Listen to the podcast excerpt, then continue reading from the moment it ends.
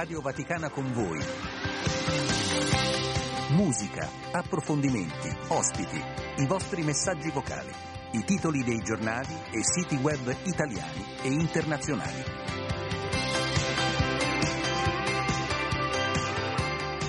Luce Rossa, siamo in diretta, buongiorno. Buongiorno da Andrea De Angelis. È venerdì 19 gennaio, siamo nel cuore di questo inverno 2024 iniziato ormai da un mese. Siete voi nei nostri cuori che ci scrivete anche prima dell'inizio della diretta al 335 12 43 722. Saluto allora Valerio che scrive chi di voi con la sua ansietà può aggiungere un'ora sola alla durata della propria vita, sia pace, buon venerdì, che Dio ci benedica e ancora buongiorno a Radio Vaticana a tutti i suoi ascoltatori a scriverci in questo istante Francesco da Messina, un saluto anche a Rita, ad Antonio e poi a eh, Mario, c'è anche chi sta mandando dei messaggi vocali, buongiorno a eh, Filomena che ci invia un video del mare splendido della Puglia, la meravigliosa voce del mare, scrive questa è la sua musica dove naufragare i propri pensieri e ritrovare il giusto ritmo della vita al suono delle sue onde. Chi di noi, chi di voi non si è mai emozionato davanti al mare? Impossibile. E il mare d'inverno ha un fascino davvero unico. Ringrazio, a proposito di fascino, che regia oggi Silvia Giovarrosa e Giuseppe Mauriello, che coppia al di là del vetro, i loro sorrisi per voi, i nostri sorrisi li vedrete anche in diretta su Facebook, diretta social a partire dalle 9.30. Il tema di oggi, a proposito di mare, di buongiorno, di buoni propositi per il nuovo anno, di sogni, è il viaggio. Parleremo di viaggi anche su Facebook dalle 9.30, ovviamente sempre qui in radio. Ma iniziamo con la musica.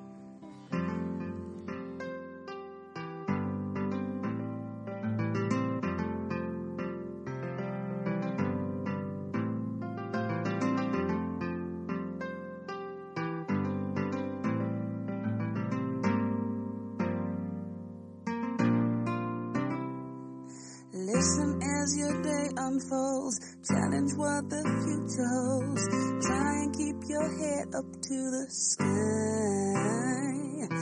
Lovers, they may cause you tears. Go ahead, release your fears. Stand up and be counted. Don't be ashamed to cry.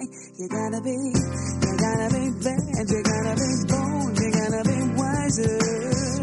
You gotta be hard. You gotta be tough. You gotta be stronger. Together.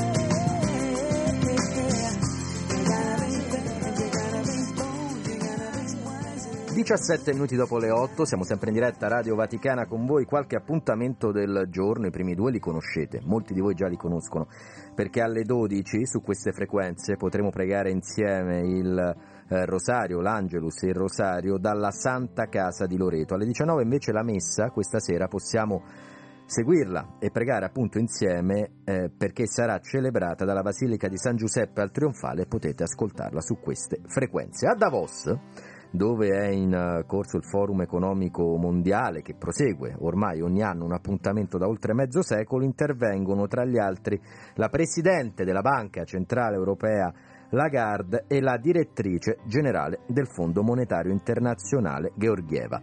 Ma a questo punto è arrivato il momento di accogliere la prima ospite di oggi, la nostra Silvia Giovarosa. Ciao Silvia, buongiorno. Buongiorno Andrea, buongiorno a tutti quanti che sono all'ascolto. Chi ha ascoltato il radiogiornale ha sentito in apertura il tuo servizio, il GR condotto da Francesca eh, Sabatinelli, ma prima di eh, parlare di cronaca vorrei condividere con chi è all'ascolto un momento che abbiamo vissuto questa mattina Silvia, appena arrivati una Sì. eh, nostra collaboratrice che lavora qui da anni a Palazzo Pio ci ha sorriso, si, si parlava dell'importanza del sorriso del mattino e ha tirato fuori questa perla.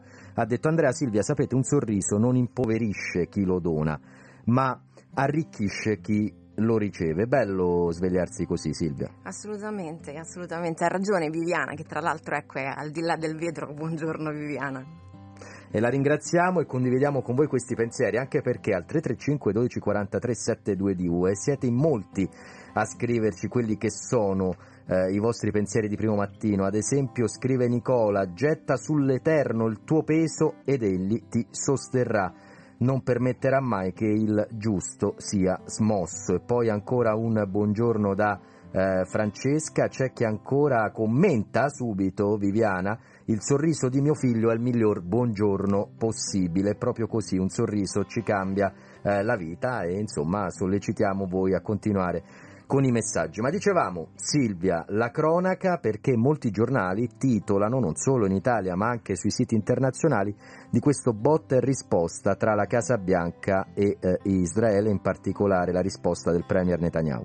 Sì, esatto Andrea, abbiamo sentito nel GR delle 8 che appunto per Washington non c'è alcun modo di risolvere la questione, è necessario creare due stati, non è sufficiente, non è sufficiente diciamo, mantenere la situazione come è stata fino, fino a questo momento. Per Netanyahu questo non è possibile, lui ha risposto non ci sarà uno stato palestinese dopo la guerra. E poi molti, Silvia, si interrogano su quello che sta accadendo in Iran, in Pakistan, le rappresaglie, i bombardamenti, le vittime tra i civili. In realtà è una questione annosa, lo hai detto anche tu nel servizio, però forse non si era mai arrivati a questo punto. Sì, non si era mai arrivati a questo punto, non, c'erano, non c'erano mai stati simili attacchi come quelli a cui stiamo assistendo in questi ultimi giorni.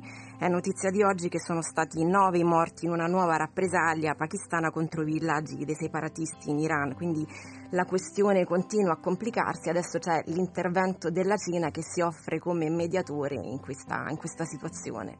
Voltiamo pagina perché torniamo indietro nel passato, vogliamo dire a chi è all'ascolto che collegandosi o, restando all'ascolto fino a quell'ora, però alle 12.40 ci sarà un nuovo appuntamento con la macchina del tempo radiofonica di doppio clic. Torneremo indietro di 26 anni e ora Silvia ci dirà eh, perché per andare a Cuba. Sì, perché eh, 26 anni fa, nel 1998, Giovanni Paolo II sbarcò appunto sull'isola caraibica per un, uno storico incontro che noi ricorderemo oggi alle 12.40 con Fidel Castro. E tra l'altro tu hai curato una scheda, ci condurrai a Cuba subito a inizio trasmissione. Sì, a inizio trasmissione cercherò un attimino di portare l'atmosfera caraibica sulle nostre frequenze, vi racconterò in breve quella che è stata la storia di Cuba dalla scoperta dell'America, perché di là e di quel periodo si parla, fino, fino, a quando appunto Giovanni Paolo II non incontrò Fidel Castro nel 98. E vi dico anche che avremo tra gli ospiti il cardinale Beniamino Stella, che all'epoca era nunzio apostolico proprio a Cuba. Grazie Silvia. Ci salutiamo con Lucio Dalla, sei Grazie. d'accordo? Sì, assolutamente.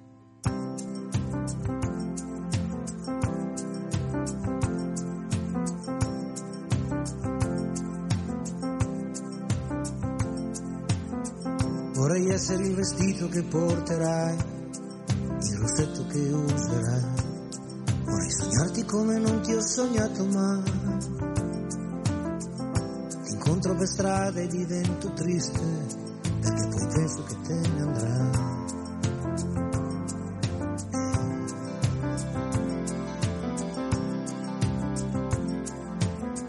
Vorrei essere l'acqua della doccia che fai, le lenzuola del letto dove dormirai, l'hamburger di sabato sera che mangerai, che mangerai. Vorrei essere il motore della tua macchina, così di colpo mi accenderai.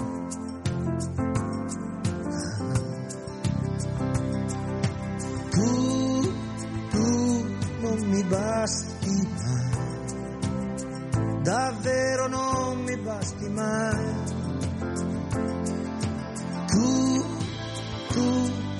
Dolce terra dove non sono stato mai.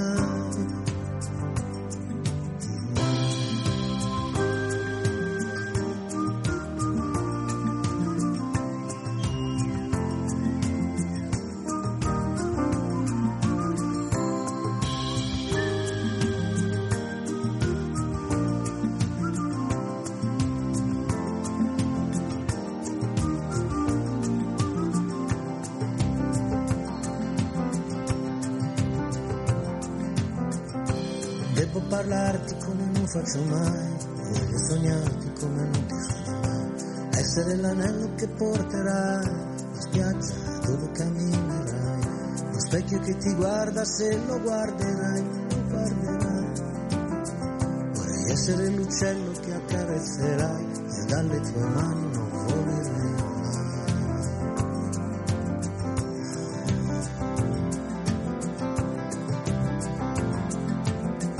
Vorrei essere la tomba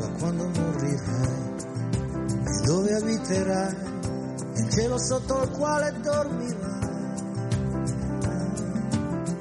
Così non ci lasceremo mai, neanche se muoio e lo sai. Tu, tu non mi basti mai, davvero non mi basti mai. Io, io, io ci provo, sai,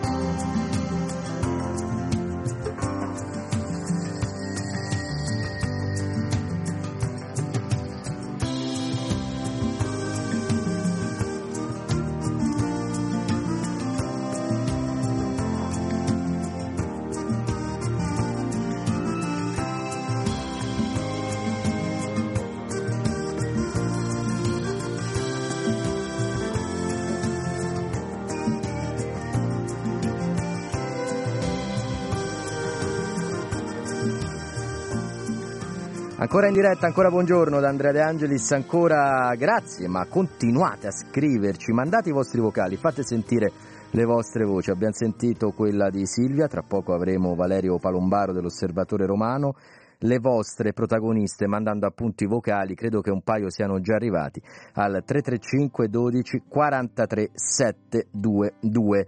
Tra l'altro eh, vogliamo anche ricordare il modo per dialogare con noi, perché qualcuno ha detto ma io non, non, non riesco a, a, mandare dei messaggi, cioè ci sono arrivati degli sms. Ovviamente per scrivere su WhatsApp eh, do, dovete avere WhatsApp sui, sui, vostri telefoni, ma il numero talvolta va salvato anche in rubrica, quindi 335 12 43 722 con il prefisso internazionale italiano, altrimenti potrebbe non comparire nella vostra chat di WhatsApp e dunque davanti al numero mettere lo 00 39. Poi rinominate questo numero come meglio credete, Radio Vaticana, gli amici del mattino eh, o, o, o, con delle sigle, con delle abbreviazioni, c'è chi ha scritto anche RVCV usando le iniziali di Radio Vaticana con voi, a quel punto potete chattare, messaggiare, mandare vocali come fate con i vostri amici nella maniera più eh, naturale e libera possibile. Tra l'altro ancora sul sorriso che ci ha regalato Viviana nei corridoi della nostra radio continuano ad arrivare i vostri commenti, il sorriso è un raggio di sole che attraversa le nuvole per arrivare fino ai nostri, ai nostri cuori e dunque un, è veramente potente in questo caso per chi ci ha scritto e ancora sui eh, sorrisi quando preghiamo è come se eh, donassimo un sorriso a Dio, anche questa è una bella immagine. Ma vediamo a chi fare gli auguri di buon onomastico quest'oggi. Oggi, 19 gennaio, la Chiesa ricorda San Germanico, martire di Filadelfia. Giovanissimo discepolo di San Policarpo, è uno degli undici cristiani di Filadelfia, nell'odierna Turchia, dati in pasto alle belve durante le persecuzioni scatenate dall'impero romano nel secondo secolo. Invitato a rinnegare la fede, esorta con più forza i compagni a dare la vita per Gesù. In questo giorno si ricorda anche San Giovanni, vescovo di Ravenna, e i santi Mario, Marta, Abaco e Audiface.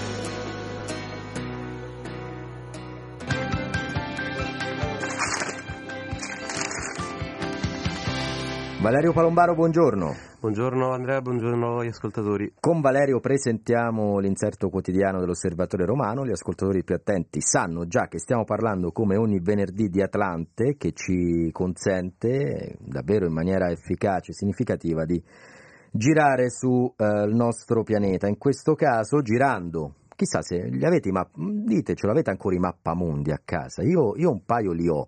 In regia Giuseppe Mappamondo? Sì. Silvia? Due. Valerio? Uno. Uno, vabbè, uno eh, va, va, bene, insomma.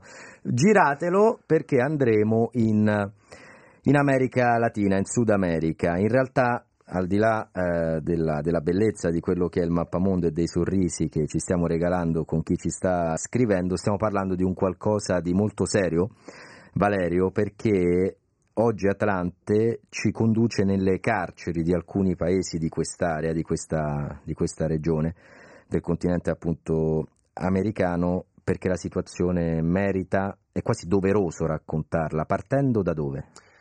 Sì, lo spunto uh, di attualità è quello sicuramente della situazione eh, sociale in Ecuador, dove eh, il presidente Noboa ha proclamato eh, lo stato di emergenza per 60 giorni e eh, ha parlato di un conflitto armato interno tra lo Stato e 22 eh, gruppi legati alla criminalità organizzata transnazionale, si parla anche di legami proprio con i gruppi di narcotrafficanti messicani, quindi dati al traffico della droga. E, eh, come è emerso uh, dalle cronache internazionali, eh, la situazione eh, più grave eh, con le insurrezioni simultanee in sette penitenziari e città messe a ferro e fuoco dai, dai gruppi narcotrafficanti eh, sembra essere rientrata, anche se è di questa mattina la notizia eh, di, ancora di operazioni dell'esercito nel carcere eh, di Guayaquil, quindi il pugno duro per far rientrare eh, la situazione che continua.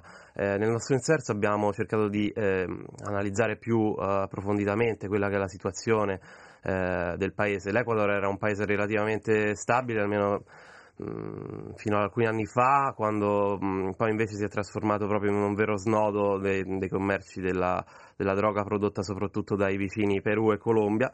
E parallelamente a questo strapotere dei trafficanti eh, di droga è aumentato anche il tasso di violenza, si parla nel 2023 di 7.800 omicidi in un anno, è un dato che è più del doppio cioè, di quello dell'anno al precedente. Giorno. Diamo dei numeri. Oggi in Ecuador, secondo sì. queste statistiche, verranno uccise 20 persone. Sì, un aumento poi eh, veramente molto molto marcato rispetto a, agli anni precedenti. quindi ecco, tutto questo ha, ha, ha scatenato questa, questa, situazione che, mm, come mm, scriviamo anche oggi in Atlante, intervistando uh, Monsignor Antonio Crameri, vescovo di Esmeraldas e presidente de- della Caritas locale, eh, ecco, una situazione con radici profonde, sicuramente c'è un problema proprio nella, nella gestione delle, delle, carceri dove sono state trovate ad esempio delle jacuzzi, delle piscine per i boss del narcotraffico, quindi un segnale evidente di qualcosa che non funziona proprio nella gestione dei penitenziari. Per dare un'idea ancora più chiara, plastica direi quasi al, a chi ha l'ascolto, in Ecuador vivono 18 milioni di abitanti, se ne vengono uccisi in media, in base a quella cifra che hai dato tu, 7.800 l'anno, 20, in proporzione come se in Italia ogni giorno venissero uccise 60 persone. Stiamo parlando di questo, così abbiamo un'idea chiara di quello che accade in Ecuador, altrimenti a volte no? eh, sarei d'accordo perché sì. Atlante si occupa di questo soprattutto per accendere i riflettori sui paesi meno noti. I numeri restano un po' lì sul, sul tavolo, un po' sì, freddi. In proporzione 60 all'anno in Italia, 20 all'anno in Ecuador, per, eh, all'anno, al giorno in Ecuador, perdono, perderebbero appunto la, la vita. Ma lasciamo l'Ecuador e speriamo Valerio di tornare per raccontare ben altre notizie l'approfondimento odierno ci parla anche di altre carceri, dove? Sì, ehm, abbiamo intervistato, già da Aquilino ha intervistato il professor Gianni Labella, che appunto professore ordinario di storia contemporanea all'Università di Modena e Reggio Emilia, che è vicino alla comunità di Sant'Egidio, esperto proprio dei, dei carceri nell'area, e quindi offriamo una panoramica esaustiva proprio di tutti i paesi della regione, dove c'è un grande problema di sovraffollamento delle carceri. E quindi mh, questo uh, denota un problema mh, perché le carceri non riescono a essere un luogo di redenzione come eh, più volte ha sottolineato anche Papa Francesco, mh, la popolazione carceraria è un'umanità ferita, bisognosa di redenzione, ma alle condizioni attuali il carcere è tutt'altro che, che questo, non, non, può essere un luogo di riabilitazione sociale proprio per un problema ad esempio del sovraffollamento. Ad Haiti si, si ci sono dati che parlano del 450% eh, eh, della capienza cioè, superata, quindi poi anche mh, sovraffollamento delle carceri in Guatemala, Bolivia, lo stesso Ecuador con uh, 15 persone eh, detenute in una cella di, di pochi metri quadrati. Eh, quindi ecco, quindi ci sono anche pericoli di violazione dei diritti umani e della dignità umana.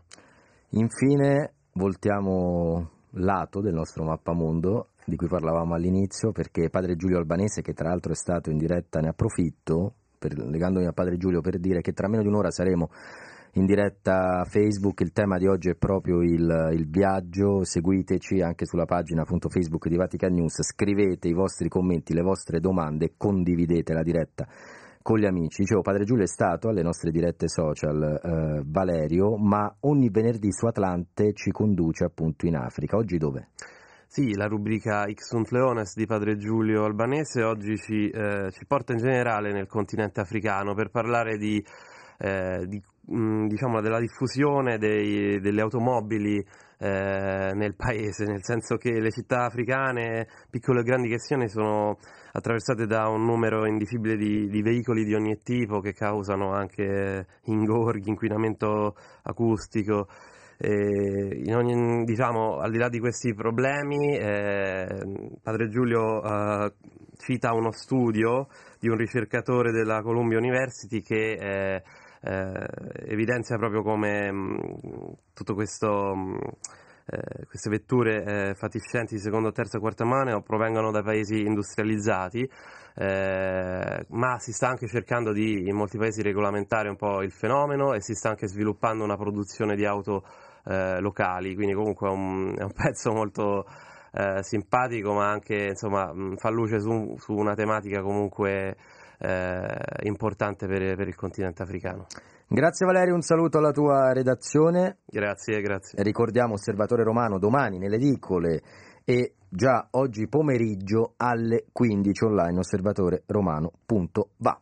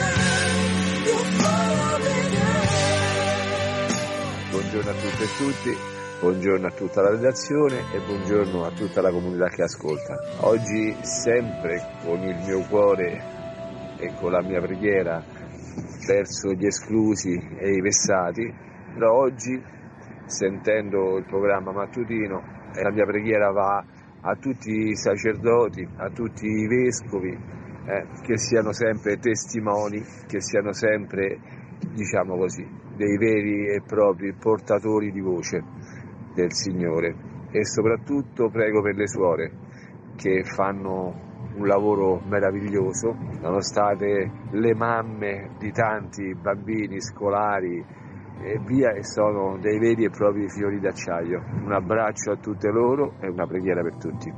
I fiori d'acciaio di, di, Mario, grazie per questo vocale. Mandate i vostri vocali al 335 12 43 722 le vostre voci protagoniste in queste due ore insieme al mattino. Saluto anche Antonio e poi Paolo che scrive l'amore di Dio Padre scenda su di noi, ci guarisca e ci protegga. E poi ancora un saluto a Bruno che ha apprezzato molto l'intervento della nostra Silvia, ha detto mi è molto piaciuta la sua voce, lo, lo diremo a Silvia che si trova in regia, anzi l'abbiamo già detto perché ci sta seguendo dall'inizio eh, della trasmissione. Ancora un saluto a Giancarlo e poi a scriverci è Valeria e un grazie ci arriva da Gioia della quale apprezzo sempre molto il, il nome. Complimenti alle mamme che decidono di chiamare le loro figlie. Gioia. Giuseppe Moriello, andiamo sui siti internazionali. Iniziamo questa nostra rassegna sul web partendo dalla BBC e in primo piano c'è ciò di cui abbiamo parlato anche nel nostro notiziario internazionale, quello delle ore 8, ovvero il primo ministro israeliano Netanyahu ha dichiarato agli Stati Uniti di essere contrario alla creazione di uno Stato palestinese una volta terminato il conflitto a Gaza. Nigrizia.it per volare in Africa. I cristiani sempre più perseguitati, soprattutto in Africa, è il titolo di apertura, il nuovo rapporto di Open Doors ogni anno viene eh, pubblicato, potete leggerlo anche sul nostro sito vaticanews.va. Bene, nel mondo più di 365 milioni di cristiani affrontano alti livelli, non bassi, alti livelli di persecuzione e discriminazione per la loro fede. Ma il livello più alto di violenza e oppressione, scrive Nigrizia, si registra in Africa, in particolare a sud del deserto del Sahara. I paesi dove si verificano le maggiori crisi sono la Somalia, la Libia, che addirittura si trova proprio ai vertici a livello mondiale di questa triste e drammatica classifica l'Eritrea, la Nigeria e il Sudan. Parentesi, auguri di buon compleanno al nostro Patrizio Ciprari, in ritardo di 24 ore, ma visto che ieri l'ho proprio bucato, il tuo compleanno Patrizio, te li faccio in, in diretta. Andiamo sulle Monde, in Francia, Svezia, addio, pausa, caffè. È il titolo. Che vuol dire addio pausa caffè per gli amici svedesi? Sentite qua, non sarà più gratuita perché era gratis il caffè, no, ma era possibile per chi lavorava alla regione, al comune, negli enti pubblici avere alcuni minuti per fare la pausa caffè. Adesso gli enti locali annunciano risparmi senza precedenti, quindi addio alla pausa caffè per arginare che cosa il deficit che ha superato, pensati, 2 miliardi e mezzo di euro. C'è da dire che ce ne vorranno dei caffè per recuperare 2 miliardi di euro, però intanto è una decisione che riguarda la Svezia. Vogliamo in Asia con asianews.it. Islamabad risponde a Teheran, attacchi al confine, ci sono vittime tra i civili, compresi quattro bambini, e dunque parliamo di Pakistan e Iran, come abbiamo fatto poco fa con la nostra prima ospite. In Spagna adesso, con il paese, un tema molto serio, a cui noi teniamo molto. Cosa cambia è il titolo con la riforma costituzionale in Spagna per le persone con disabilità. L'aggiornamento dell'articolo 49 della Costituzione spagnola lascia una prospettiva riabilitativa del gruppo, si concentra però anche, e questa è la bella notizia, sulla promozione di una maggiore inclusione sociale e di una piena autonomia. Quando parliamo di piena autonomia per le persone con disabilità parliamo anche dell'abbattimento delle barriere architettoniche, sarebbe ora che ciò accadesse anche nella città da cui trasmettiamo da Roma. Leggo dei messaggi, buongiorno, eh, domanda, perché complimenti solo alle mamme che chiamano una figlia gioia, ci scrive Marco. No Marco, non era questo il senso della, della frase eh, detta, detta, poco fa, però raccolgo il, il tuo eh, messaggio, complimenti anche alle mamme che chiamano una, una, figlia gioia perché è un nome che letteralmente mi dà, eh, mi dà un senso di, di allegria, ma eh, come dice il Papa, complimenti a tutte le mamme perché ci vuole coraggio a, a mettere al mondo un, un, figlio e ci è sempre voluto, ci vuole anche nei tempi che stiamo eh, vivendo e complimenti anche a chi chiama i eh, figli Marco come nel, nel, tuo caso. Grazie per questa eh, nota che hai voluto condividere eh, con noi. Ancora ci arriva un messaggio, ha ragione Bruno, le voci contano, riferimento a, quello, a quella della nostra Silvia. Anche in parrocchia mi convincono molto quelle voci che leggono le letture con passione, con pathos. È molto bello ascoltare le voci perché arrivano a cuore. Ma come siete attenti stamattina? Eh? Ci sono commenti nei commenti dei messaggi, delle frasi. Siamo, siamo soddisfatti, ci piace dialogare con voi e questo è l'obiettivo della trasmissione. Ho perso il filo, no, eravamo in Spagna, chiudiamo allora andando in Brasile con Foglia di San Paolo e anche qui in primo piano quanto sta accadendo in Iran. L'Iran nel titolo aumenta i rischi di una guerra estesa mostrando la sua forza militare. 46 minuti dopo le 8, questo è un brano, ne parlavamo l'altro giorno con, con un collega, che probabilmente è un unicum nel panorama italiano della, della, canzone leggera perché ha un ritmo talmente coinvolgente e crescente che è difficile trovarne uno simile, eppure è un brano che ha quasi mezzo secolo di vita. Massimo Ranieri se bruciasse la città.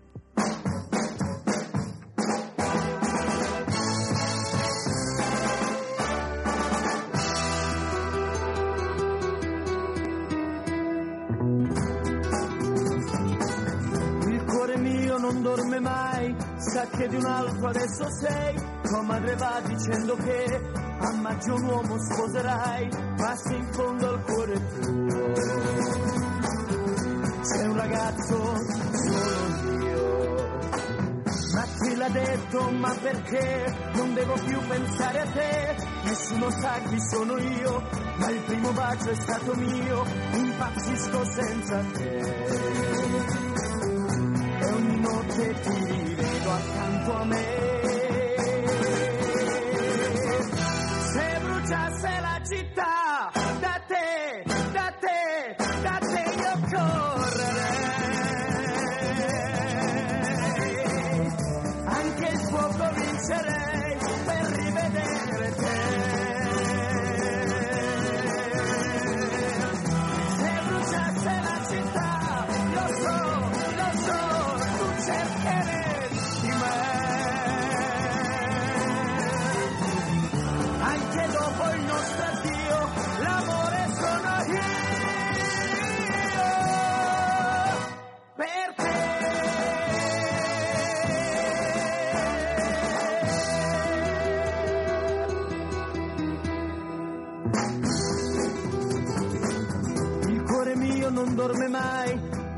inventarti accanto a me. Non brucia mai questa città, c'è ancora un uomo insieme a te, se in fondo al cuore tuo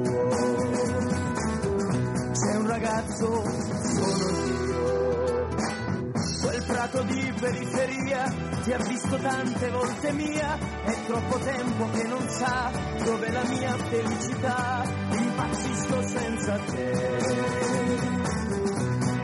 Notte ti rivedo accanto a me. Se bruciasse la città, da te, da te, da te io correrei. Anche il fuoco vincerei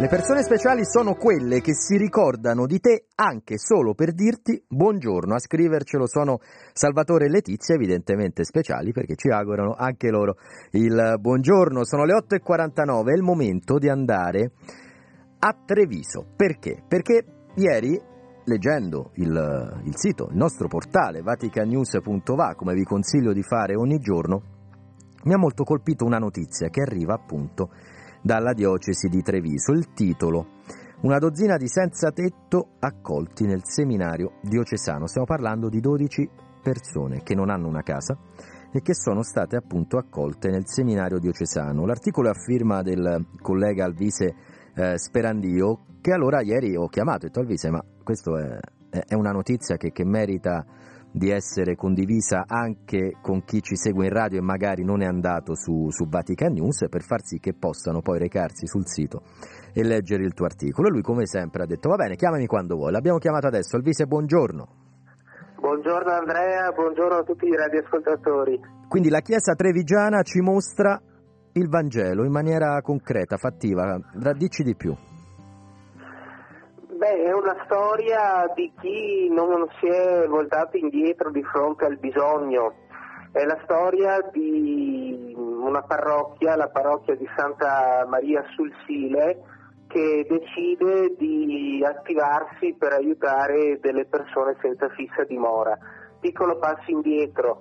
Eh, il primo di dicembre purtroppo a Padova succede una tragedia, muore un clochard che era abituato a dormire nella zona dello stadio Appiani, il vecchio stadio di Padova che ora è in demolizione. Questa persona frequentava un'area degradata e purtroppo eh, quella notte ci ha, ci ha, rimesso la vita. Una, una vicenda che ha scosso le coscienze e, e le ha scosse molto a Treviso dove nei giorni subito successivi eh, più di qualche senza tetto di fronte all'abbassarsi drastico delle temperature per il freddo invernale mh, si era recato nel dormitorio comunale a chiedere di poter avere un posto per passare la notte al caldo. Eh, purtroppo il dormitorio era al completo, anche questo segno di eh, una situazione di difficoltà che evidentemente sta, si sta allargando e sta coinvolgendo anche eh, città benestanti come la stessa Treviso. A quel punto questi senza fissa dimora decidono di crearsi il loro giaciglio di fortuna nei pressi del dormitorio in attesa di capire se nelle notti successive sarebbe stato possibile essere ospitati lì eh, succede la svolta perché la parrocchia competente su, quella, mh, su quel territorio eh, si interroga su cosa sia possibile fare per non voltarsi indietro e dare una mano concreta a queste persone.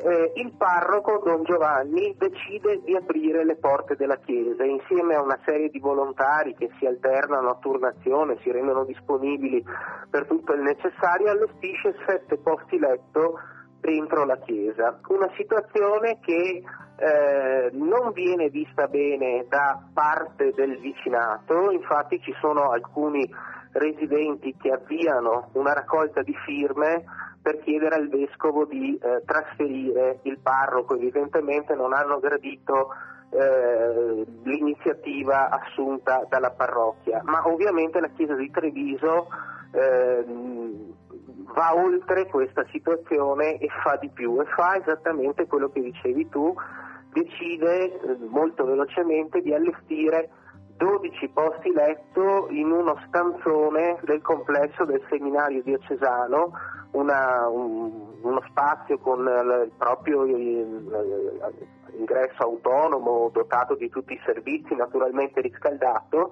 e da lì l'altra sera, e lì l'altra sera arrivano queste 12 persone che possono trovare la loro nuova casa almeno per il periodo più freddo finché servirà. Alvise, ti... abbiamo ancora un minuto, però mi piace, perché lo, lo stai facendo, proprio descrivere questa, questa stanza grande, 12 letti, uno di fronte all'altro, accostati alle pareti, riscaldata, tu hai detto naturalmente, sottolineiamolo quel riscaldata però, perché fa tutta la differenza del mondo ovviamente per un senza tetto. E poi anche queste sedie che hanno la funzione di, di comodino per chi invece prima doveva nascondere negli indumenti quei pochi beni personali per paura che durante il sonno potessero essere rubati da, da, chissà, da chissà, chi. E in 30 secondi cosa prova il cronista nel raccontare finalmente una pagina bella, condivisibile, che possa essere anche da esempio per altri, veramente la tua sensazione personale? Beh, direi che quando parli appunto di stanza riscaldata si potrebbe dire stanza riscaldata eh, due volte, riscaldata dall'impianto termico che dà il tepore necessario, ma riscaldata soprattutto dalla vicinanza umana, dalla solidarietà concreta, dalla voglia di farsi prossimi alle persone bisognose non a parole ma con gesti concreti. È questo che mi ha colpito, la storia di persone in difficoltà che hanno saputo trovare in altre persone normalissime come me, come te, come tanti radioascoltatori, la vicinanza, la voglia di eh, tirarsi le maniche per cercare di fare del bene a partire dal concreto del quotidiano. Questo credo sia il volto più bello della Chiesa, credo che eh, sia l'esempio, non solo una grandissima testimonianza di fede, ma anche un esempio da, da cercare di seguire. Nessuno ha la presunzione di cambiare il mondo, ma nessuno deve essere esente dall'impegno rispetto al fratello più bisognoso che incontra tutti i giorni. Grazie Alvise, quando vuoi porte aperte anche e soprattutto per raccontare pagine di speranza che si fa concreta. Grazie. Grazie a voi, buona giornata.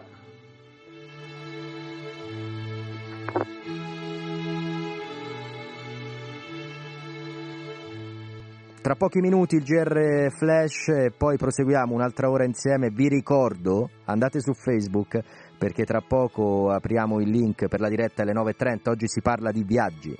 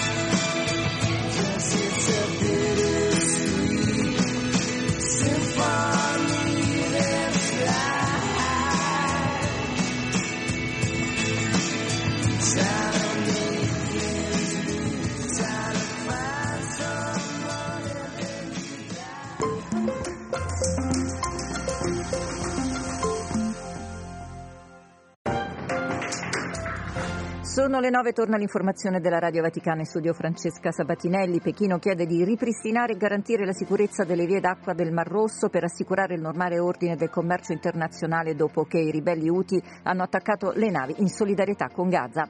Le parti in guerra in Sudan devono fermare i combattimenti e l'indicazione della missione indipendente dell'ONU che ha iniziato l'indagine sulle presunte violazioni dei diritti umani nella guerra civile scoppiata il 15 aprile tra forze paramilitari ed esercito. Un tribunale thailandese ha ordinato venerdì al governo di proporre un piano di emergenza entro 90 giorni per combattere l'inquinamento atmosferico che si prevede raggiungerà livelli elevati nel regno nei prossimi mesi. È partita ieri nella serata italiana da Cape Canaveral la missione X3 diretta alla stazione spaziale internazionale dove l'aggancio è previsto sabato 20 gennaio. A bordo vi sono quattro astronauti. È tutto, l'informazione della Radio Vaticana torna alle 10.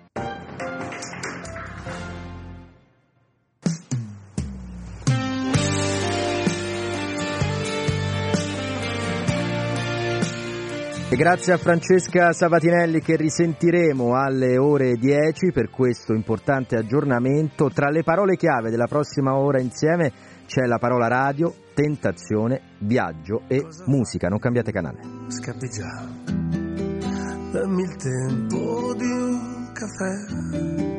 Non ce n'è, non ce n'è. Sei bella anima per me. Hai qualcosa di me, ho qualcosa anch'io di te, che paura mi fai un giorno dell'anima, caffè. Voglio far con te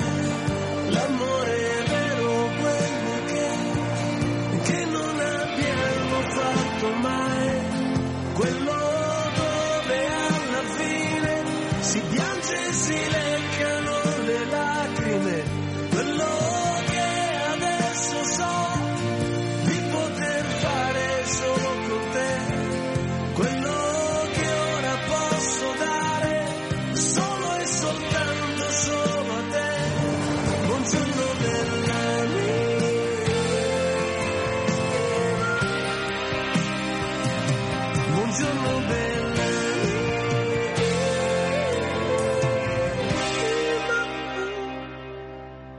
tra me e te fantasia, giochi aperti e grandi idee. Che cos'è? Dillo tu. Cosa siamo insieme noi? Siamo tutto e di più. Se hai bisogno divento dottore e l'attore che me saprà farti non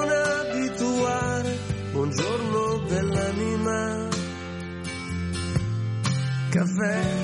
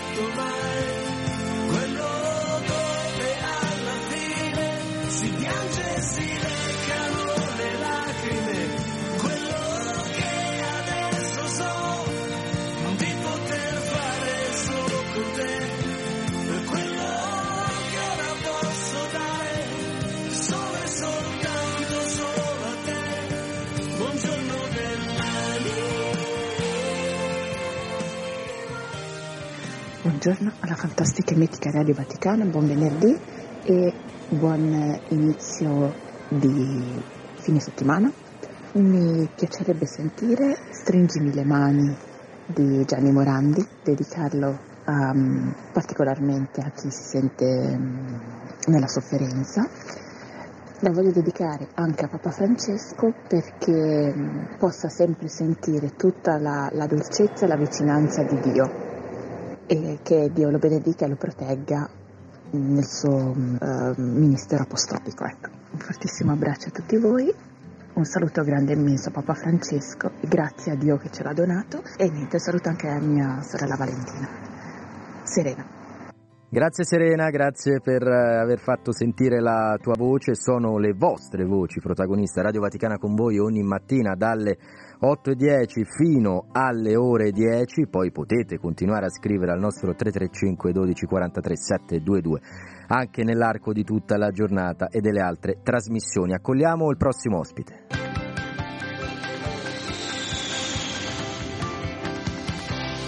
È un aereo che fa un viaggio breve, quello che avete appena sentito atterrare, perché dal Vaticano a Parigi è il ritorno. È con noi Jean-Charles Puzzolù che è il referente, il responsabile, meglio, del polo francofono. Referente non c'entrava nulla, ho sbagliato parola. Responsabile del polo francofono della Radio Vaticana Vatican News. Jean-Charles, buongiorno. Andrea, buongiorno. Capita, ma capita soprattutto anche di parlare a microfoni spenti. Quando mi ha detto sono appena tornato da Parigi, ora capiremo perché eh, parliamo di questa tua trasferta a um, Parigina. La prima domanda che, che, ti ho fatto è ma anche a Parigi fa così caldo come a Roma? Oggi sono 16 gradi e siamo a metà gennaio nel cuore dell'inverno. Risposta? La risposta è che ho scoperto l'uso del maglione a Parigi, ecco. meno uno e nevicava ieri mattina. Nevicava, sì. nevicava a Parigi che già è splendida, figuriamoci, con la neve. Ma tu sei andato a Parigi per parlare di radio.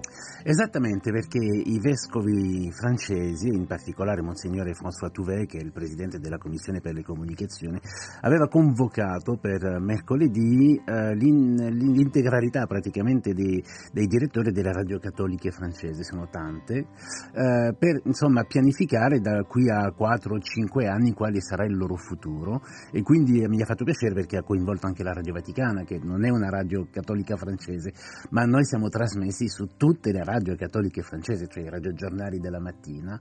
E quindi mh, è stata una, una giornata di, di, scambi, di discussioni, di cambio, di scambio anche di, di opinioni opinioni, a volte anche molto diverse, però tutto questo è stato raccolto e sarà sottoposto ai vescovi ehm, nella prossima plenaria a marzo per proporre diciamo, degli orientamenti eh, futuri per le radio ed è, è stato molto molto interessante. Quindi quando parliamo di orientamenti futuri per le radio parliamo anche di quella capacità che la radio ha dimostrato di avere di reinventarsi. Oggi la radio ad esempio entrando in un bar si ascolta anche attraverso un televisore oppure l'uso dei, dei, podcast o ancora la radio digitale. Immagino che anche di questo si sia parlato o no? Sì, allora non si è partito da zero eh, mercoledì a Parigi perché prima di questo incontro ehm, è stato commissionato un audit eh, per vedere qual è lo stato della radio e si nota una, una una diminuzione dell'ascolto radio, una notevole diminuzione dell'ascolto radio nel modo tradizionale, mentre si nota un aumento dell'ascolto radio nel modo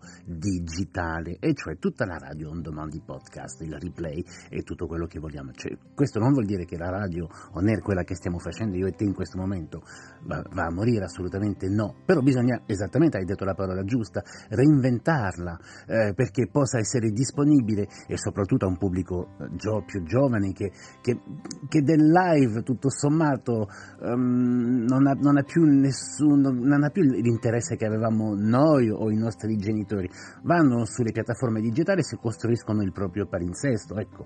e, e quindi bisogna capire come eh, eh, andare in questa direzione, con quali mezzi, perché chiaramente dietro c'è anche un costo, preferirei dire un investimento se vogliamo continuare a, a sopravvivere.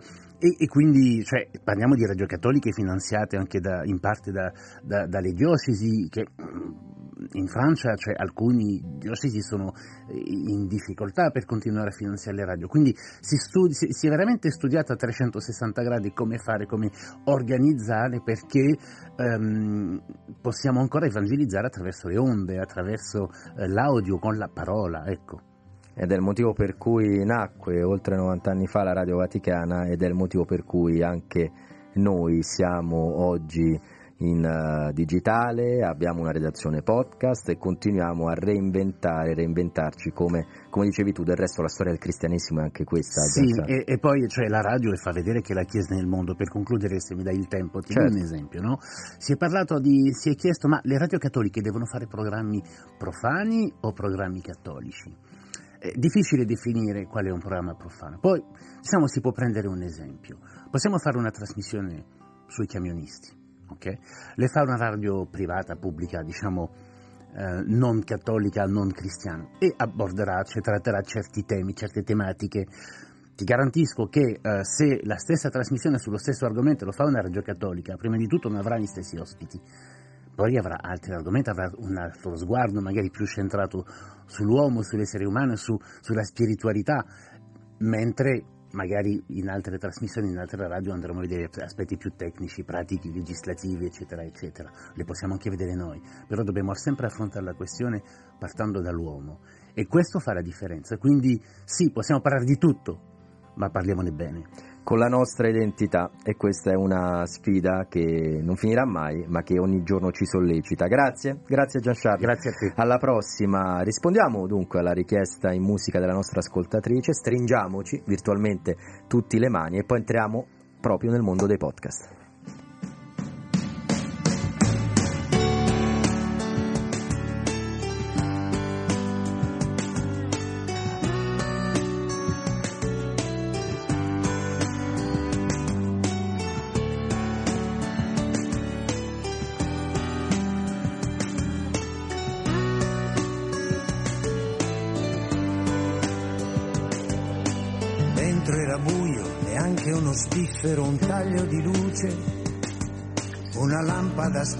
Oscillava da sola in cantina e le gambe bellissime e forti tremavano e niente sembrava più come prima.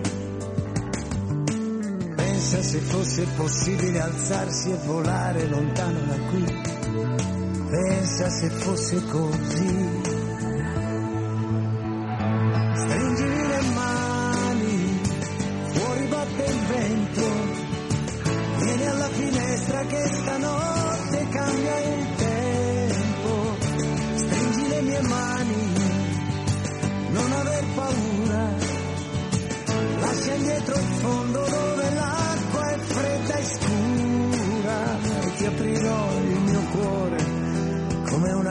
Al mare se tu vorrai restare.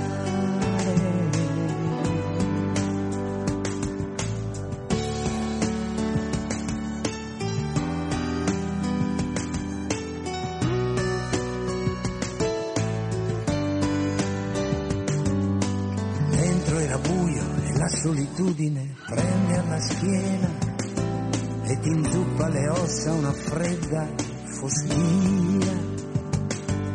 E gli occhi, i tuoi occhi amarissimi, asciutti, pregavano, lasciami solo un minuto, vai via. Pensa potessimo nascere ancora, pensa se fosse così, l'aria è freschissima fuori di qui.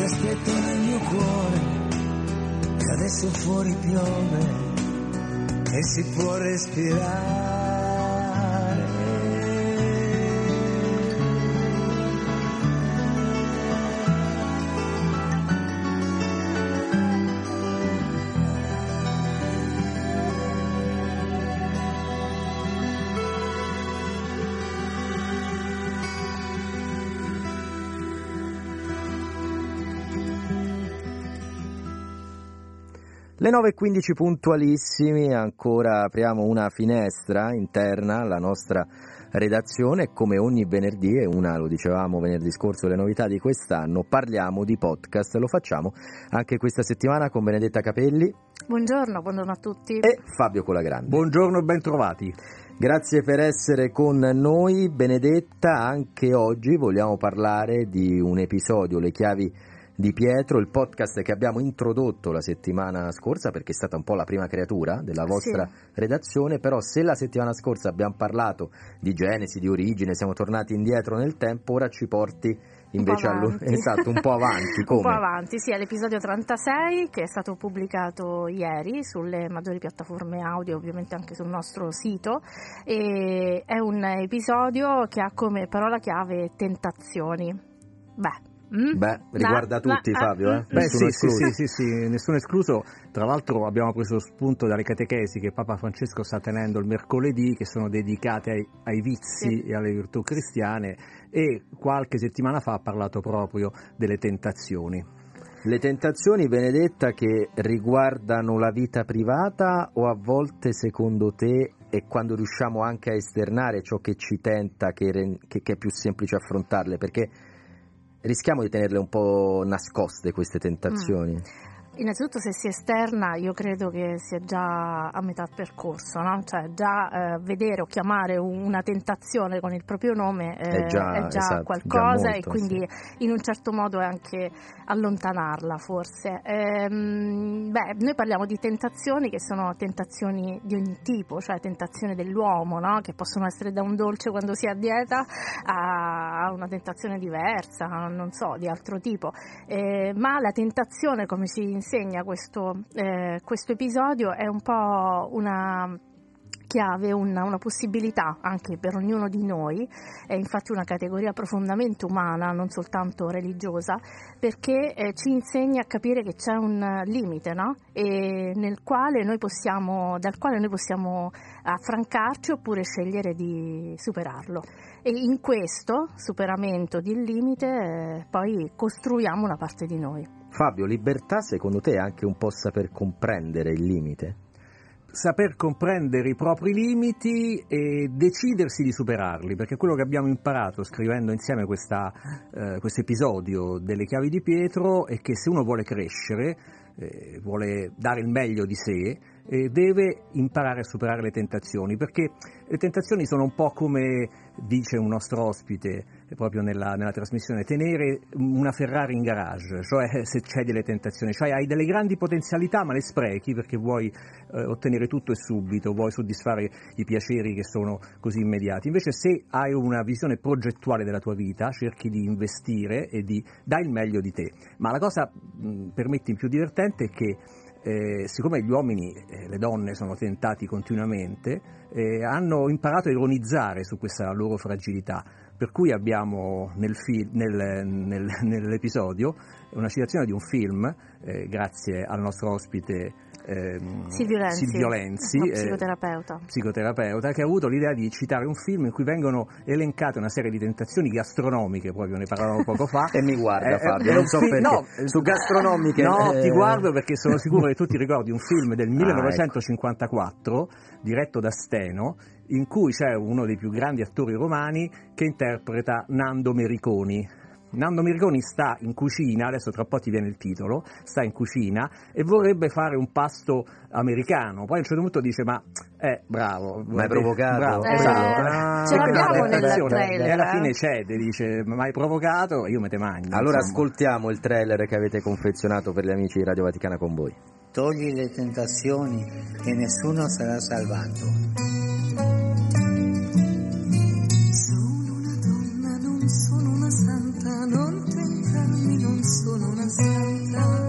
Forse potrò sembrare un po' irriverente, ma eh, pensando alla parola tentazioni, mi è tornata in mente una canzone. Sono una donna, non sono una santa, cantava Rosanna Fratello, provocando già all'epoca critiche perché toccava dei temi scabrosi. Ma l'associazione tentazioni-santità fa pensare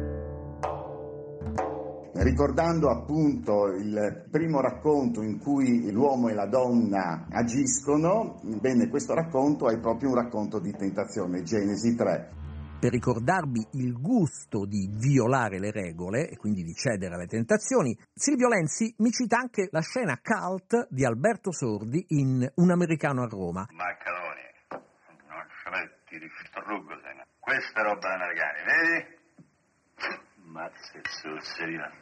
Maccherone, mi hai provocato e io ti distruggo adesso. Io me ne mangio. Tentazione dunque non come termine prettamente religioso o morale, ma come categoria umana.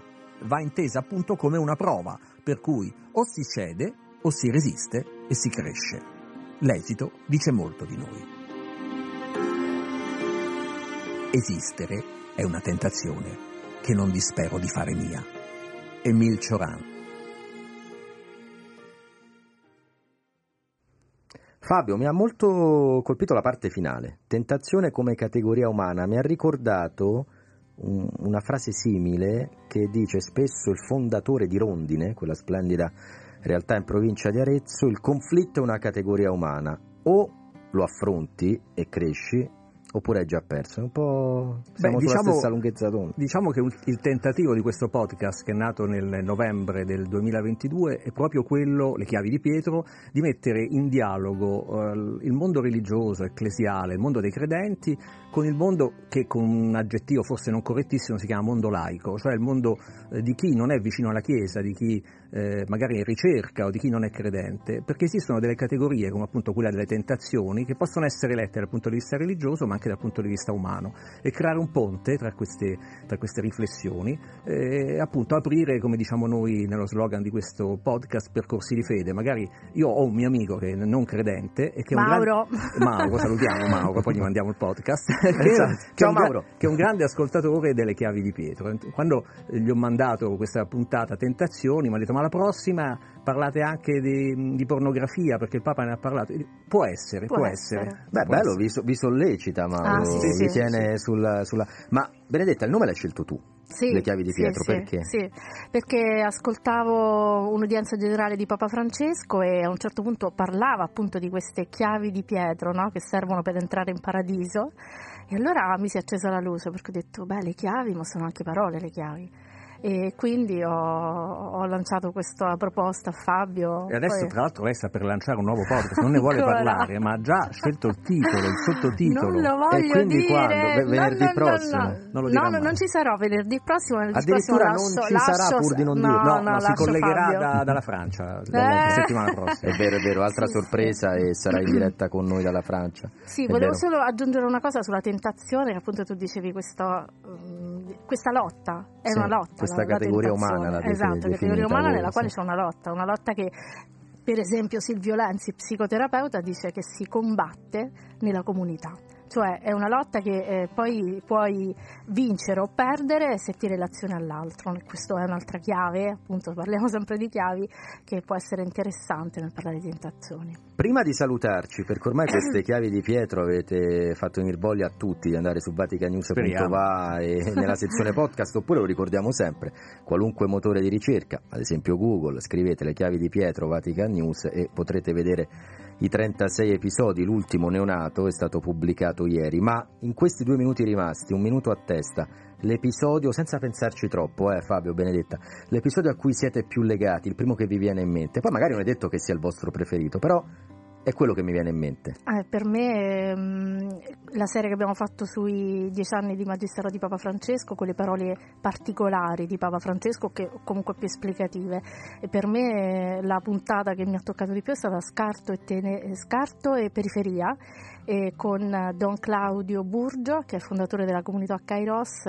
che veramente ci ha fatto entrare un po' nella mm, giustizia riparativa e non punitiva e quindi dell'importanza di creare percorsi di riconciliazione che sono importanti soprattutto per i ragazzi che si trovano poi in situazioni di disagio o di prigionia. Un podcast quello speciale, giusto?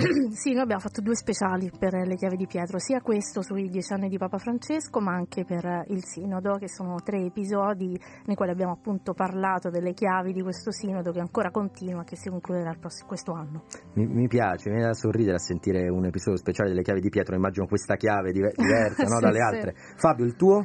Allora, io essendo più anziano di Benedetta ho la memoria eh, un pochino così bucata, eh, però mi ricordo una- un episodio dedicato alla parola fragilità, penso, Sì, sì, in sì. cui abbiamo riascoltato una delle cose più emozionanti che, Mm. relative alla- al pontificato di Papa Francesco, quel momento in cui in una parrocchia romana il Papa consola un bambino che aveva perso il padre e che va da- dal Papa chiedendogli se suo padre è in paradiso, sì perché o no. non credeva. perché non era credente. E lì c'è quel momento radiofonico fatto solo di suoni in cui il Papa consola questo eh, bambino, si parla di fragilità che da solo vale tutto l'episodio. Quell'abbraccio, lo ricordo, che Sì, lui andò sì, sì, sì. accanto c'era il cardinale Donatis e poi il E abbiamo- siamo sembra, riusciti, sì. devo dire con un po' di orgoglio, a far eh, vedere quell'abbraccio anche attraverso i suoni insomma, che Mhm. abbiamo a disposizione. Grazie Fabio Colagrande, Benedetta Capelli, a Sì. venerdì prossimo, Benedetta alla Francia, tu a questo punto al Vaticano. Adesso c'è la radiovisione però. Esatto, collegatevi su Facebook, potete già vedere il link della diretta, il consiglio è di condividerlo con gli amici perché tra un attimo parleremo di viaggi, i viaggi ci conducono letteralmente anche alla pace attraverso l'incontro, la scoperta, c'è chi scriveva chi non viaggia vive a eh, metà. A proposito di viaggi, al volo, Fabio Benedetta, passione per i viaggi? Tantissimo. Ho imparato, ho imparato, da piccolo avevo paura di partire, adesso ogni volta che torno dico meno male che sono partito. Su Facebook i viaggi, collegatevi adesso.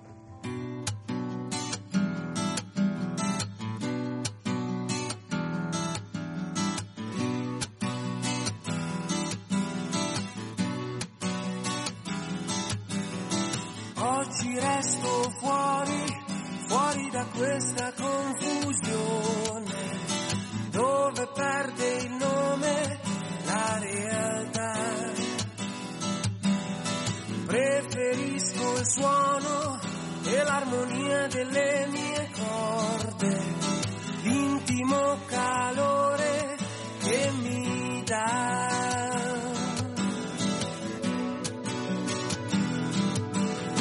Tutto corre in fretta e non va sempre in linea retta. Quello che ci aspetta non si sa. Sento l'importanza che ha per me la tua presenza, il fuoco dell'assenza che mi fa dire ancora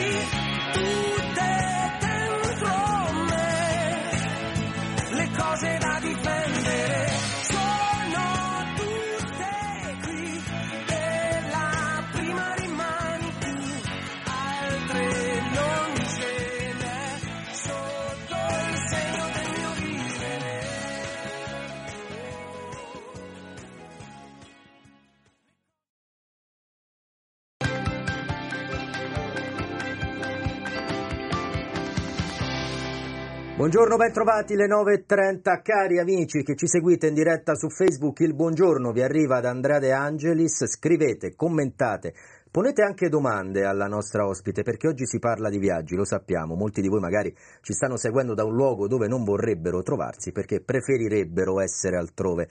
Ma c'è anche chi dice che la parte più entusiasmante del viaggio è proprio la sua preparazione. Chissà, lo scopriamo insieme anche grazie alle vostre domande, vi ricordo siamo anche sempre in diretta via radio, ma sui social potete dialogare appunto con noi. Fatelo, condividete questa diretta con i vostri amici per renderli partecipi. Parleremo anche oggi di come il viaggio può diventare attraverso l'incontro, la scoperta di sé e degli altri, uno strumento di pace. Lo facciamo con la nostra gradita ospite Sara Alessandrini. Ciao Sara. Ciao, buongiorno a tutti. Sara, tu sei una travel blogger, appunto, sei anche un influencer, ami eh, stare sui social, lavorare anche attraverso i social e oggi sei in diretta social appunto su, su Radio Vaticana. Prima di entrare nel merito della questione di cui vi stavo parlando, ovvero i viaggi che ci permettono anche di essere artigiani e costruttori di pace, Sara, partirei dalla base. Perché questa passione per i social? Sono uno strumento, sono appunto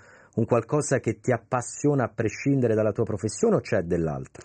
È un insieme di cose, diciamo, nel senso che io ho iniziato il mio percorso ehm, con il diciamo il giornalismo, quindi mi sono laureata in giornalismo, ho iniziato così, poi mi sono appassionata della comunicazione sul web e ho iniziato a studiare, a fare dei corsi sul digital marketing e da lì diciamo ehm, ho scoperto questo fantastico mondo dei social e del web e ho capito che poteva essere un ottimo canale per arrivare a tantissime persone. Dal momento che eh, diciamo io nel mio percorso di vita eh, ho avuto una forte conversione per alcune cose che, che sono accadute quando avevo avevo circa 20 anni, ho deciso di utilizzare i social per portare la mia testimonianza. E quindi da lì ho, in realtà ho iniziato con il blog, quindi ho aperto questo travel blog dove parlavo appunto di itinerari, dove parlo tuttora di itinerari religiosi, ehm, perché io fondamentalmente non è che almeno all'inizio facevo grandi viaggi, ma facevo dei pellegrinaggi, andavo a visitare delle chiese, dei santuari e quindi ho pensato perché no? Perché non raccontare questo? Anche sotto casa si può trovare una chiesa particolare, una reliquia, si può scoprire la storia di qualche santo che può appassionare e così piano piano in maniera diciamo breve, piccola, così eh, raccontando alcune cose prima sul blog, poi ho aperto i social e quando diciamo mi sono messa su Instagram, che poi è il canale eh, che utilizzo più spesso, è un po' esplosa questa cosa degli itinerari religiosi e neanch'io in realtà mi sono ben resa conto come... È stata una scoperta come, anche, esatto. anche per te, però per chi ci sta seguendo, tra l'altro saluto già Marina, Maria Bruna, Maria, Stefano che ci stanno scrivendo su Facebook, anche se avete delle domande, ma anche scomode sull'utilizzo dei social, delle perplessità, avendo con noi un'esperta oggi Sara, potete rivolgerle. Sara, ti chiedo, guardando la telecamera alla mia destra, intanto subito di dire a chi è all'ascolto di dare qualche info utile, come si dice, per l'utilizzo corretto dei social, perché, correggetemi se sbaglio, eh, magari anche voi ditemelo, Andrea, che stai eh, dicendo, non è vero, siamo su Facebook perché apprezziamo i social, però c'è anche chi magari ha un po' paura di questo strumento. Proviamo in telecamera a dare qualche consiglio. Sì. Beh, allora posso dirvi io come utilizzo i social fondamentalmente. Per me sono appunto uno strumento di divulgazione perché ci sono vari modi per stare sui social, si può fare intrattenimento, si può fare appunto divulgazione e per me sono questo. Io non, non porto diciamo la mia vita privata e personale sui social, però ehm, portando una testimonianza comunque accade che racconto anche appunto di, non so, a volte c'è mio marito che mi segue, è lui che mi fa i video, è lui il mio videomaker e quindi spesso racconto qualche aneddoto carino anche su, su di lui o sulla vita familiare, però evito diciamo fondamentalmente di parlare più di tanto della, del mio privato, ma piuttosto porto appunto una testimonianza, quindi ehm, diciamo per chi vuole stare sui social mh, tutti possono starci ma in modi diversi. Ehm, la cosa è farlo con un certo equilibrio, cercando appunto di eh, mixare un po' ecco, sia una parte più di intrattenimento, divulgativa, che magari qualche eh, cosa anche di personale che potrebbe interessare le persone, però ecco, ehm, sempre con molta attenzione perché non sappiamo mai chi c'è dall'altra parte o come può essere inteso il nostro messaggio. Un messaggio ci arriva su WhatsApp al 335 12 43 722. Mariangela ci chiede come dobbiamo comportarci secondo te con i nostri figli che vogliono entrare troppo presto? Scrive tra virgolette sui social. Eh, questo è un argomento molto delicato effettivamente. Io so di genitori che mettono dei blocchi, che mettono dei controlli eh, sul telefono dei figli per evitare di andare diciamo, su, su parti un po' complicate. Ehm, purtroppo in, anche i social attualmente uno in, su alcuni soprattutto uno si può registrare solo se ha più di 18 anni, però purtroppo non succede sempre così. Quindi io consiglio sempre di, di, fare attenzione, poi c'è anche un'altra cosa che bisogna dire, anche quello che i genitori ci hanno dato, no? eh, l'educazione che ci hanno dato, come ci hanno, cioè, bisogna anche un po' fidarsi dei propri figli e mh, dal momento che uno comunque è stato un genitore che ha dato consigli, che ha seguito il figlio, poi dopo non possiamo controllare tutto, insomma. Ecco. Mi sorge spontanea una domanda, ringrazio Mariangela che ci ha scritto anche su Whatsapp, continuate a commentare, salutiamo Marina e anche Francesco in questo momento su Facebook che esprimono il loro apprezzamento, ma fate delle domande anche e soprattutto alla nostra Sara. Una, una viene eh, spontanea perché tu dicevi educare i figli. La prossima generazione o quella già attuale avrà anche l'esempio social dei, dei, per quanto mi riguarda, io quando arrivarono i social non avevo l'esempio dei miei genitori, certo. in quanto eh, precedevano, Anch'io. esatto, anche tu, ma i nostri figli potranno dire mio padre mi dice di andare sui social, vado a vedere la sua pagina e vediamo cosa ha combinato alla mia età. Come gestire tutto questo? Esatto, è proprio questo che dicevo, cioè non si può controllare tutto, è, alla fine ehm, i social sembrano un mondo incredibile, un mondo difficile per chi non li usa e non li vive, però in realtà a me anche capita di creare dei rapporti attraverso Instagram, quindi di conoscere anche dei sacerdoti, di andare a visitare una chiesa, alcuni mi scrivono vieni qui, vieni a vedere questa chiesa, quindi si instaurano ormai rapporti, perciò ehm, i social sono un po' lo specchio di quello che accade nel mondo. È come se un ragazzo va a ballare in discoteca, non è che uno può controllare certo. anche quello, stare lì. E questo è la stessa cosa paradossalmente che accade poi sui social, non si può controllare tutto, bisogna un po' avere fiducia nei nostri fiducia figli. Fiducia e dare l'esempio, e dare, e dare l'esempio. Tantissimi sì. messaggi, Sara, non, non posso perderli, eh, oltre a Salvatore e, e Rosa, anche dal Messico dal Messico, nonostante l'ora, da, dal Messico ha scritto Maria Magdalena, buona, buonanotte mi verrebbe da dirti Maria, perché se non erro siamo ancora a, alle, alle, primissime luci dell'alba, ma grazie per questo messaggio, ci invii i tuoi saluti e benedizioni di cuore. Poi ancora eh, ci scrive Rosa, Roseli eh, dice ha ragione Sara, è molto importante saper usare questi mezzi, l'equilibrio è necessario, un caro saluto, ci saluta anche Sergio da Roma e poi ancora un messaggio invece con una domanda. E noi anziani? Ah, questo è bellissimo. E noi anziani senza firma, poi magari ci dici chi sei.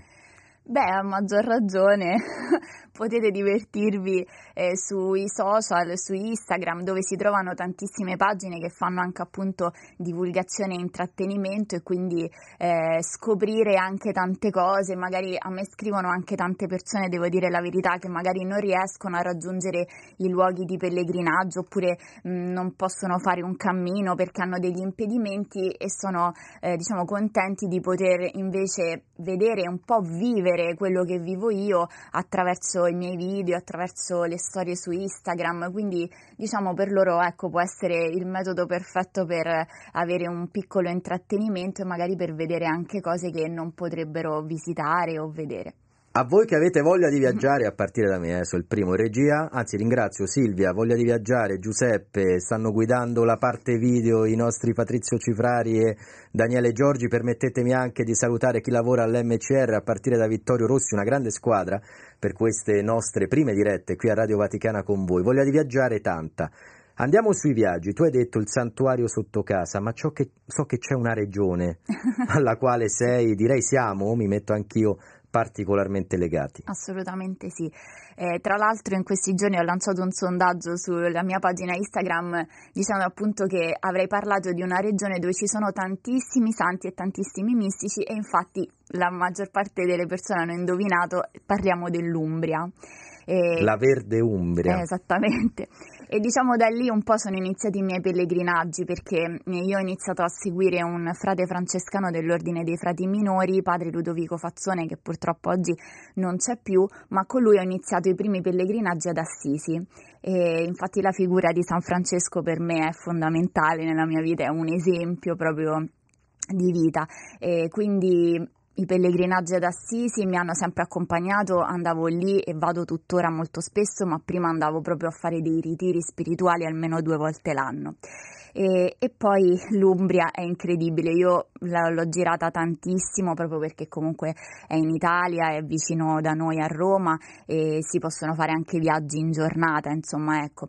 Eh, però mi viene in mente Colle Valenza col Santuario dell'Amore Misericordioso di Madre Speranza, che tra vicino l'altro... Todi, diciamo, esatto, ci segue, vicino, vicino Todi, Todi. Sì. Eh, io ho fatto anche l'esperienza prima del Covid perché lì si trovano queste vasche di acqua un po' come Lourdes, diciamo, e, e si può fare l'esperienza del bagno eh, nelle vasche, quindi insomma è un'esperienza molto forte e sono, mh, mm, sto scoprendo adesso, devo dire la verità, Madre Speranza perché all'inizio dell'anno eh, nella mia famiglia si fa una cosa un po' particolare, si estrae il santo protettore dell'anno. Si estrae? E si estrae, cioè, sì, si da, fa... Da un sacchetto. Esattamente, si prende un sacchetto con tutti i santi che ci sono, i santi e beati, e, mh, mm, si fa una preghiera tutti insieme alla fine della cena e diciamo il capofamiglia estrae per ognuno il santo che poi ci accompagnerà durante tutto l'anno e la mia è proprio Madre Speranza, quindi adesso mi sto mettendo a studiare la sua vita, a scoprire insomma tutte le particolarità, anche se sono già stata poi al santuario, spero di tornarci a breve. Eh, questo magari è un consiglio che possiamo dare, sì. magari il primo novembre ci si ritrova e si cominciano a scrivere i bigliettini sì, perché sì, ci vuole tempo. e poi il primo gennaio si procede all'estrazione. Sara, prima di salutarci, perché siamo veramente in, in chiusura di questa diretta eh, Facebook, come continuare a seguirti, per chi magari ti scopre oggi, e poi in questa valigia per i nostri viaggi, oltre a mettere, lo facciamo tutti, eh, i prodotti indigene, personale, l'intimo e poi eh, quell'oggetto che portiamo sempre con, con noi o magari il regalo per chi stiamo andando a trovare, secondo te quali sono gli ingredienti di un viaggio che non devono mancare anche se non li vediamo? Ok, allora. Eh, Intanto come seguirti e, come, poi, e poi, facciamo il bagaglio insieme. Allora, potete seguirmi su Instagram, mi trovate sotto itinerari religiosi, io Sara Alessandrini e così mi trovate anche su Facebook e il mio blog è www.saralessandrini.it, ma se mettete itinerari religiosi diciamo online mi trovate un po' ovunque in realtà, ecco. E poi cosa portare assolutamente nella valigia di, per un pellegrinaggio, per un viaggio? Beh, oltre diciamo eh, a tutte le cose materiali che possiamo portare con noi e quindi nella mia valigia non manca mai il rosario. E, direi tanta curiosità, tanta voglia di scoprire eh, dei luoghi nuovi, eh, ma anche voglia di studiare, di comprendere, di leggere di più, di scoprire la vita dei santi, perché ehm, o qualche reliquia particolare, quindi anche un po' informarsi e studiare prima di partire. Questo a me almeno personalmente mi aiuta moltissimo. Rubiamo ancora un minuto? Possiamo? Sì, veramente uno, perché sono arrivate ancora delle domande, in particolare da Serena e da Filomena, come utilizzare i social da catechiste. Ah, questo è bellissimo. Abbiamo pochissimo tempo, sì. ma rispondiamo loro. Ci sono, Sempre in telecamera, vai, guardiamo ci sono, diciamo, su, su, Instagram diversi account di ragazze che fanno le catechiste e che ehm, sono molto brave a fare dei contenuti divulgativi. Ehm, vi consiglio semplicemente di farlo con semplicità, eh, perché per arrivare ai giovani ci, ci, vuole semplicità, ma ci vuole anche eh, realtà, verità, essere se stessi. Questo è il mio consiglio che, eh, che, posso dare a tutti quelli che si mettono su Instagram. Non serve fare una cosa costruita, bisogna essere se stessi, è questo quello che arriva a tutti. Grazie Sara Alessandrini grazie per essere stati con noi, grazie alla regia, grazie a voi che ci avete seguito. Proseguiamo in radio su Facebook. Torniamo lunedì. Ciao. Ciao. Smile, your heart is aching, smile, even though it's breaking. When there are clouds in the sky, you'll get by. If you smile through your fear and sorrow, smile, and maybe tomorrow you'll see the sun come shining through for you. Light up your face with gladness, hide every trace of sadness, although a tear may be ever so near. That's the time you must keep on trying. Smile. What's the use of crying? You'll find that life is still worthwhile if you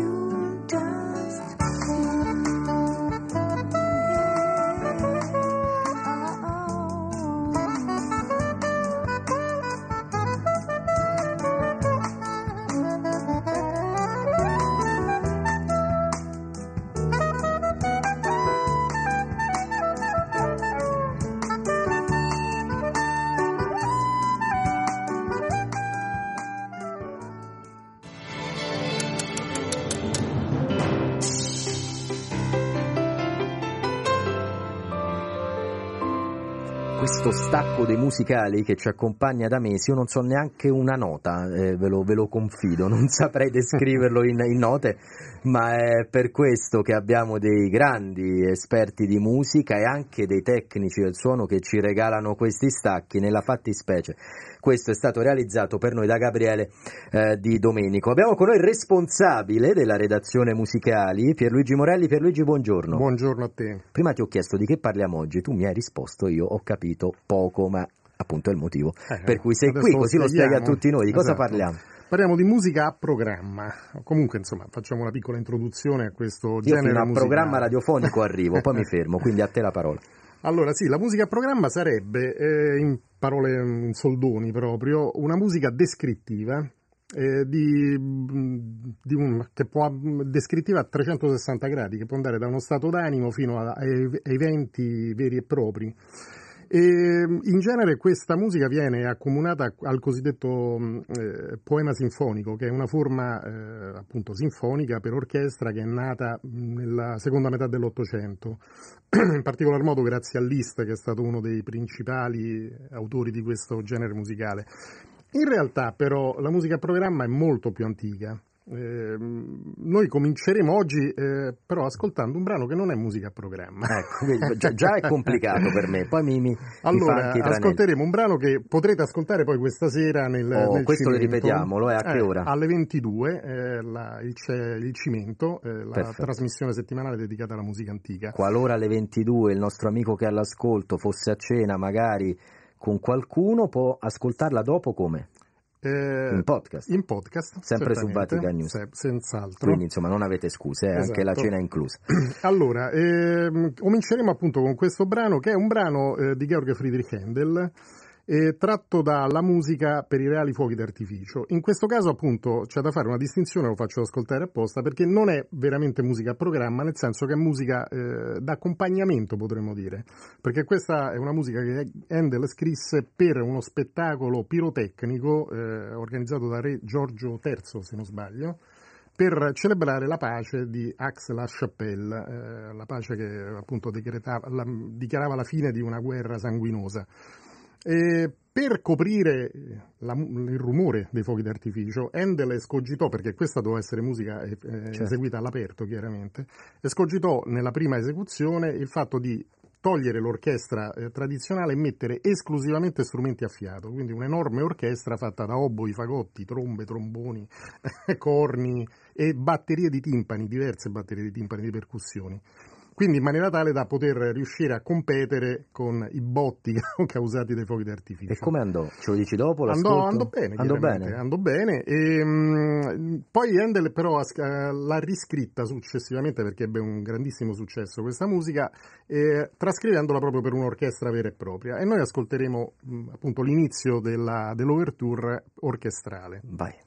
Music for the Royal Fireworks.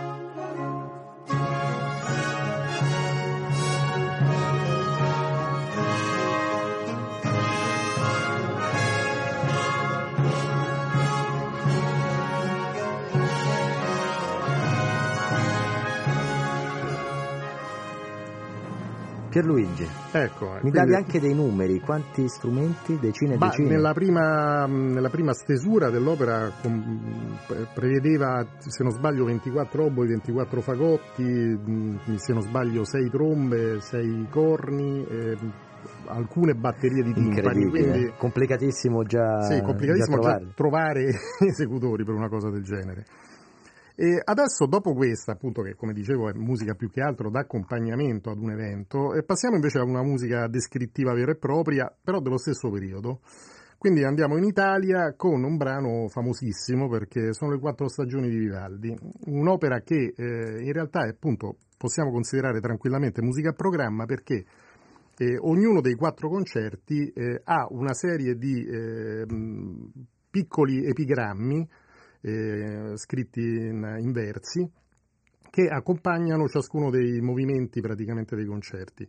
Questi epigrammi per la verità sono pure piuttosto bruttini, non si sa chi è che l'ha scritti, si ipotizza che sia stato lo stesso Vivaldi, che se fosse stato lui vuol dire che come poeta forse non era alla stessa altezza del De- musicista. del- del musicista. Però comunque sono estremamente interessanti perché ehm, poi la musica che Vivaldi ha composto è estremamente calzante nei confronti di questi, di questi epigrammi. Noi adesso ascolteremo eh, per l'esattezza il largo, quindi il secondo movimento dal concerto L'Inverno. E qui c'è da fare un piccolo appunto perché Vivaldi riesce eh, in una maniera incredibile a eh, descrivere una situazione che era molto molto eh, comune nel Veneto eh, dell'epoca di Vivaldi, ma che è rimasta comune fino al Veneto della primo- del secondo dopoguerra addirittura. Cioè quello che i contadini, non avendo riscaldamento in casa d'inverno, si vedevano dopo cena nelle stalle, gli uomini giocavano a carte, le donne facevano la calza e parlavano tra di loro.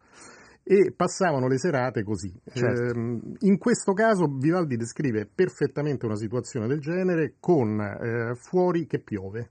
Ah. E la pioggia viene data dal, dal pizzicato degli archi che imitano il ticchettio appunto della pioggia sulla- sul tetto della stalla e il violino solista invece eh, parte con una bellissima melodia che eh, molto serena che descrive proprio la serenità del, del momento, dell'azione, diciamo così. La serenità che si respira, forse solo in una casa. Ascoltiamo.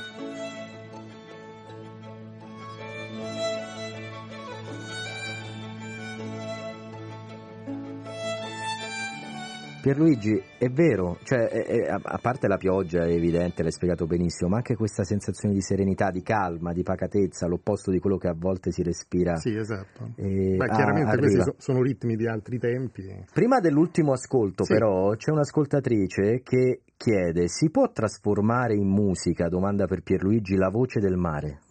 L'hanno fatto parecchi compositori. Eh, ma eh, ci sono addirittura, adesso non mi ricordo chi è, che mh, ha scritto addirittura un poema sinfonico. Ah, Magari ma una lo, volta ma lo par- stesso Debussy ha scritto La Mer, che è un, ma appunto possiamo definirlo un poema sinfonico eh, dedicato proprio al mare. Eh, Proviamo a parlarne, non so, Sì, perché- settimana perché no, prossima. molto o- volentieri, molto volentieri, molto grazie. volentieri. Addirittura, vedi, dettano i palinsesti i nostri ascoltatori e le nostre ascoltatrici. Meraviglioso. Radio Vaticana con voi anche e soprattutto questo. Introducici Pierluigi allora, l'ultimo, l'ultimo, sì, l'ultimo brano invece andiamo qui sempre a Roma per l'esattezza con Ottorino Respighi e eh, con uno dei suoi poemi sinfonici più famosi in assoluto che è Fontane di Roma. Ottorino Respighi era un bolognese che però mh, riuscì ad entrare, a mio avviso, benissimo in quello che era lo spirito, proprio l'aria de, della città di Roma. E eh, ha scritto appunto questi tre poemi sinfonici, Pini di Roma, Fontane di Roma e Feste Romane. Eh, da Fontane di Roma ascolteremo l'inizio, che è dedicato alla fontana di Valle Giulia all'alba, dove appunto abbiamo il risveglio della città con il rumore eh, della fontana che viene ammirata dal compositore. Ora ascoltiamo dunque, grazie a Pierluigi, a Silvia Giovarrosi in regia, Giuseppe Mauriello, linea Francesca Sabatinelli per il GR Flash delle 10, domani sabato si torna 11 minuti dopo le 8 con Luca Collodi. E ricordatelo, se c'è motivo per lamentarsi ce ne sono sempre almeno due per non farlo. Ciao!